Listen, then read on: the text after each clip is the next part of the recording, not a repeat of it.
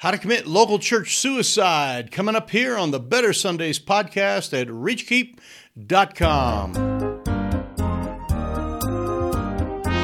Welcome to the Better Sundays podcast. Focused, practical, and usable advice for church leaders looking to reach new young families and impact their community.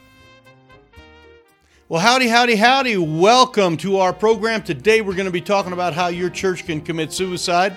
Probably not something that you've thought about every day, but it is something that happens every day across our country. Churches are folding up. Some of them are killed and some of them are destroyed. There are a lot of things can do it, but you know what? There's some of them that I think they just take their own life. And we're going to be covering that here today on the Better Sundays podcast. Thanks for taking time to be with us. My name is Mike Holmes, founding pastor pastor here at Sinclair Baptist Church, and we are doing the Reach Keep podcast, or what we call the Better Sunday podcast here at reachkeep.com on a regular basis, helping local churches do what local churches need to do. And uh, we're thrilled that you took time to be with us today. We are going to be covering uh, some very important topics, and let's just jump right into it. I got three things we want to cover, and these are ways that churches kind of just really do themselves in. Number one, as I'm going through my notes here, is is they ignore what I call the spurt principle. They ignore the spurt principle. Now, the idea of growing in spurts has been around forever, okay? Uh, if you've got kids, you know how that works. But in the name of consistency, sometimes churches just do everything exactly the same every Sunday, every Easter, every Christmas, all the way through. They never change for anything because that is seen as being unfaithful or, or being out of, out of consistency. And they ignore the idea that life is filled with spurts. This is the time of year, we're recording this in the springtime in many parts of the country, where your weeds are proving this point, okay? They're starting to grow like crazy, and they grow so fast, it's hard to even imagine uh, how, how all that stuff gets out of the ground and into those little leaves and how they get so tall so fast drives me crazy. But that is a principle that we all go through that life changes. It has what we call ebbs and flows. And this is not a bad thing, this is a good thing. Even the Hebrew calendar and the, the, the ways the, the days worked way back, we had Sabbath days where you work, work, work, work, work, work, work, work and then you had a day off. And we had seasons where they would go through their time, their high seasons of different feasts and different times, and they would, you know, go to Jerusalem or go to the tabernacle or have something. There was times of excitement, there was times of coming off the excitement, times of travel, times of, of coming off the travel, times of busyness, times of rest. We see it in the seasons all the time. And every one of us is involved in some type of, you probably can look out your window somewhere at some some level and, and see some type of agriculture or watch it on television anyway. But you have things, times that things grow and you have times that things are harvested. You have times that things are really going gangbusters and then they slow down. The local church does not need to ignore this principle. We need to embrace this principle. There, there are going to be times when we would really move into a growth season, and thus we need to change some of our activities. If you come from farm country, you know that the activities will change during the harvest season. You will be very, very busy. The only thing that's about as busy as harvest season is planting time when you are trying to get all that seed in the ground before the next rain comes or whatever, before it gets dried out, before the irrigation starts. You've got to get those things in, and you're very, very busy. We need, as our church, to make sure that we take time to honor that principle and we plan accordingly, that we go, hey, we're coming up on a season of growth. Someone asked the other day, what are some of the seasons of growth? What are some of the times when you should plant the church or you can bring in more visitors or you can see some levels of growth? Now, growth can be measured a couple different ways. You can measure it numerically, of course, with, with different amounts of people coming in, and there's seasons for that. You can also measure it in times of spiritual, you know, where people's hearts are growing and they're maturing. And those two don't necessarily coincide. Uh, for example, during the back to school season is a great time for people to kind of come back to church uh, during that September season here in North America you come back to church and you can see some good numerical growth. But just like every school thing, we know that once we kind of settle into the October, November, early December, that is the time when the children are learning. They're really gathering things. And we too can have times when we learn and grow and have more, you know, that would be the time for, you know, Bible conferences. That would be the time for, you know, missions conferences. That'd be time for more learning, more in depth Bible study, smaller groups, you know, getting things together. All of those are seasons. We find at the beginning, beginning of the year is the same way that people are kind of ready for something new and fresh. And boom, you can get a lot more numerical growth then. And then over the next few months, you can have a lot more spiritual development and discipleship type of things. We do not want to ignore what we call the spurt principle that we can grow and should grow in spurts, and that you will have busier times and that you will have slower times. You can be consistent in your heart, you can be consistent in your preaching, consistent with your doctrine doctrine consistent with everything else. But there are times when you need to say, hey, let's get this rolling, let's get moving ahead with some of this, and let's get some more uh, discipleship going, or let's get some more growth going. And I want to encourage you that if you are looking for ideas along this line, reachkeep.com has all sorts of different things that we help you with during some of these seasonal growth things. We're here to help you through our coaching and through our podcasts and through all our different training uh, things that we have. Help you to be better, you know, work on your, you know, bettering your sermons, bettering your Sunday school, bettering your outreach. All of those ebb and flow. And a wise church leader has a balance of all of those. Um, if you stay tuned or look at the bottom of, of the show notes here, I've got a little idea sheet here that will help you with what we call better engagement. The idea of getting people engaged in your sermons, engaged in your church, engaged in, in things so that they're not coming and just sitting, but they're actually partaking so, uh, anyway, I'll put the notes there at the bottom. The second thing I have here this idea is uh, uh, other than ignoring the growth spurt another thing that is going to kill your church is is what i call reframing your problem or reframing every problem to your solution skill. Now that may sound a little complicated but but hear me out here. It's when we reframe every problem to the way that we know how to solve problems. Now, many of us have go to principles that we have. You know, I, am very much a devotional guy. If you ha- if you come to me for some type of counseling or whatever, I'm going to really work on getting you into your Bible and into your devotions and some of that. Okay, that's my solution skill. If if you are a, a, a preacher, you're going to reframe everything into preaching. I was at a church a while back. Someone said, Pastor, do you have uh, discipleship? Uh, you know programs that you have. And the pastor was very uh, open about this. He said, absolutely. He says we disciple every Sunday morning, every Sunday night, and every Wednesday night. You come and we disciple through. And he essentially said we disciple through the pulpit. In other words, he solved every problem through preaching. It reminds me of a funny story that I heard uh, that someone explained. It was way back there. Used to be a show called I Love Lucy, and uh, Lucy and her husband uh, uh Ricky, I think it was. Um, uh, interacted a lot of funny stuff. is way, way back in the 60s when this show happened. But apparently, Lucy had lost an earring and uh, Ricky came home from work, and Lucy is crawling around the living room. And he says, "What are you doing, honey? What are you doing there?" She says, "I lost. I just lost one of my earrings this morning when I was getting dressed, and and I, I it you know I lost it. I can't find it, and I'm looking for it." He says, "Well, did you lose it here, or did you lose it in the bedroom where you got dressed?" She goes, "Oh, I lost it in the bedroom, but the light is better out here in the living room." Okay, so she reframed her solution. In other words, she reframed the, the solution based on, you know, what she was good at is better light, so I'm going to look for it there. And it's the same kind of thing. Many times churches have go-to simple solutions that they use for everything. And let me tell you something personally, I can tell you to have devotions, but sometimes what you need is professional counseling. Sometimes what you need is you need, uh, you know, uh, to change some of your, uh, you know, obedience habits and things like that. There are many, many solutions other than devotions. There are many, many solutions other than just preaching. There are many, many solutions other. I've heard this one.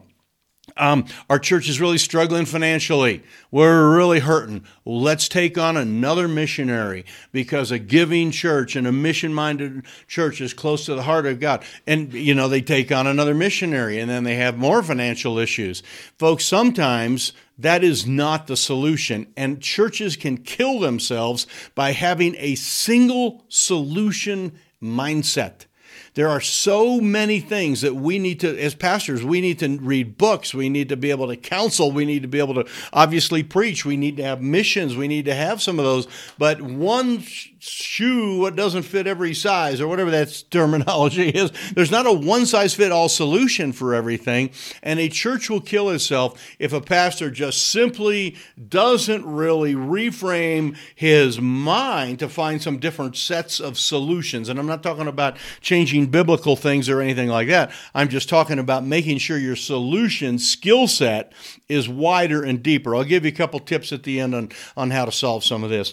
The last one here on how how local church can commit suicide uh, is when you have your ear glued to your cheerleaders. Okay, now that's kind of a funny uh, visual picture there. Uh, but when all you do is your ear is right there to the cheerleaders all the time. You you got yes man, you got amen people, you got cheerleaders and like go go go go, and they say uh, they encourage you all the time and they say amen and they help you all the time and all that, and you never really get away from your own little crowd of cheerleaders. Now, I love encouragement as much as the next person, okay? And encouragement is good, but so is the truth. And sometimes we need to have people that tell us the truth. Sometimes we need to open our eyes and see some of the truth. And we have a way of kind of being our, our us four no oh more and talking about just our, our few little people and how, you know, t- tight we are and great we are and how doctrinal we are and how close we are and all that. And if we are not careful, we are going to just cheerlead ourselves right into the grave.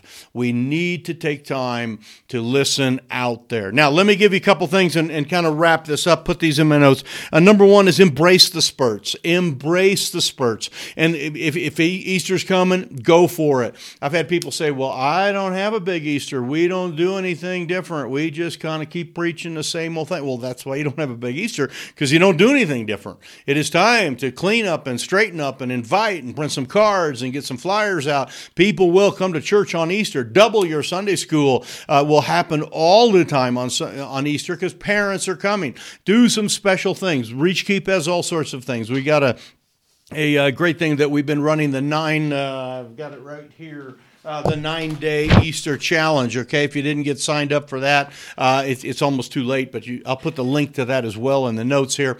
Uh, but yeah, have yourself a great and awesome Easter and reach out. Uh, I've had Vacation Bible School once. I was doing the Bible school, and we had all sorts of uh, decorations set up. We had this this auditorium so fancy for the kids. We'd built an airplane. We were telling the old Nate Saint story from the Auca Indians, and we had jungle set up and all that. And rather than embracing that spurt, I asked the pastor when he was getting ready to have a Wednesday night service. I said, "Now you're going to do Wednesday night service." I said, "We got all this set up. We're doing for the kids during the week, but what would you like for us to do?" He says, "Well, you know, I think probably I'll take it back down, make it normal."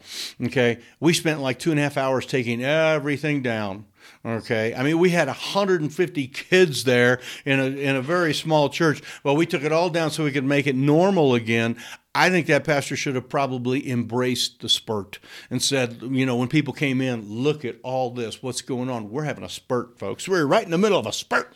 And folks, you need spurts. Embrace spurts, okay? Grab hold of those things and, and run with them and do great things with them. And when you have an opportunity to do something special and there's some seasonal type of thing, go for it. I mean, that is one of the things that we that we need to do. I'm sure, okay?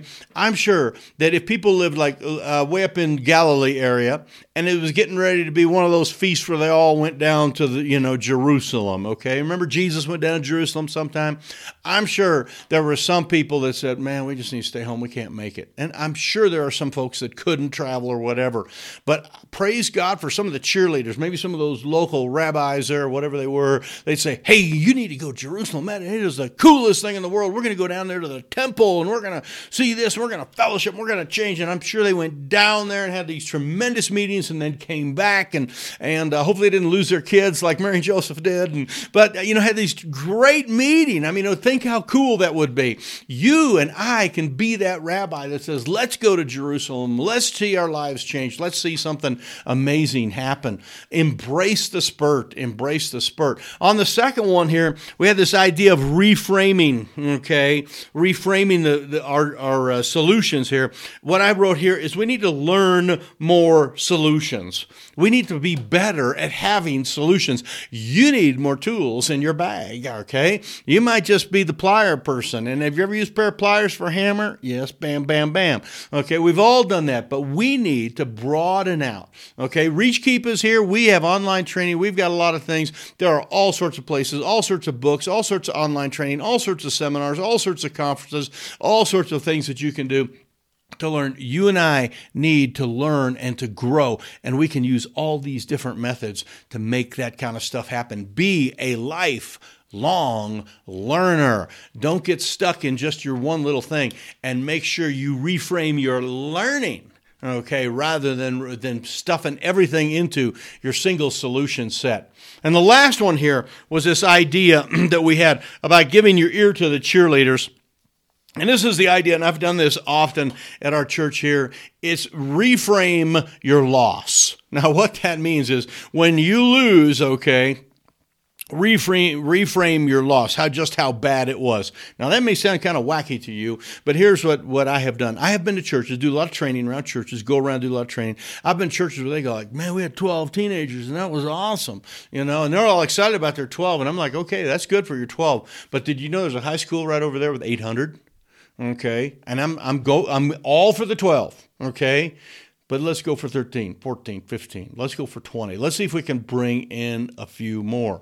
It's just like someone says, "Man, I I read my Bible, you know, uh, you know, three times this week." It's like, well, let's go for every day. In other words, take a larger number, take a better look at it. What we've done at our church is we have what we call we keep track of our numbers. We have an attendance number. That's how many people came to church. Okay, we have a touch number, and that is the number of people that come in a calendar month to our church.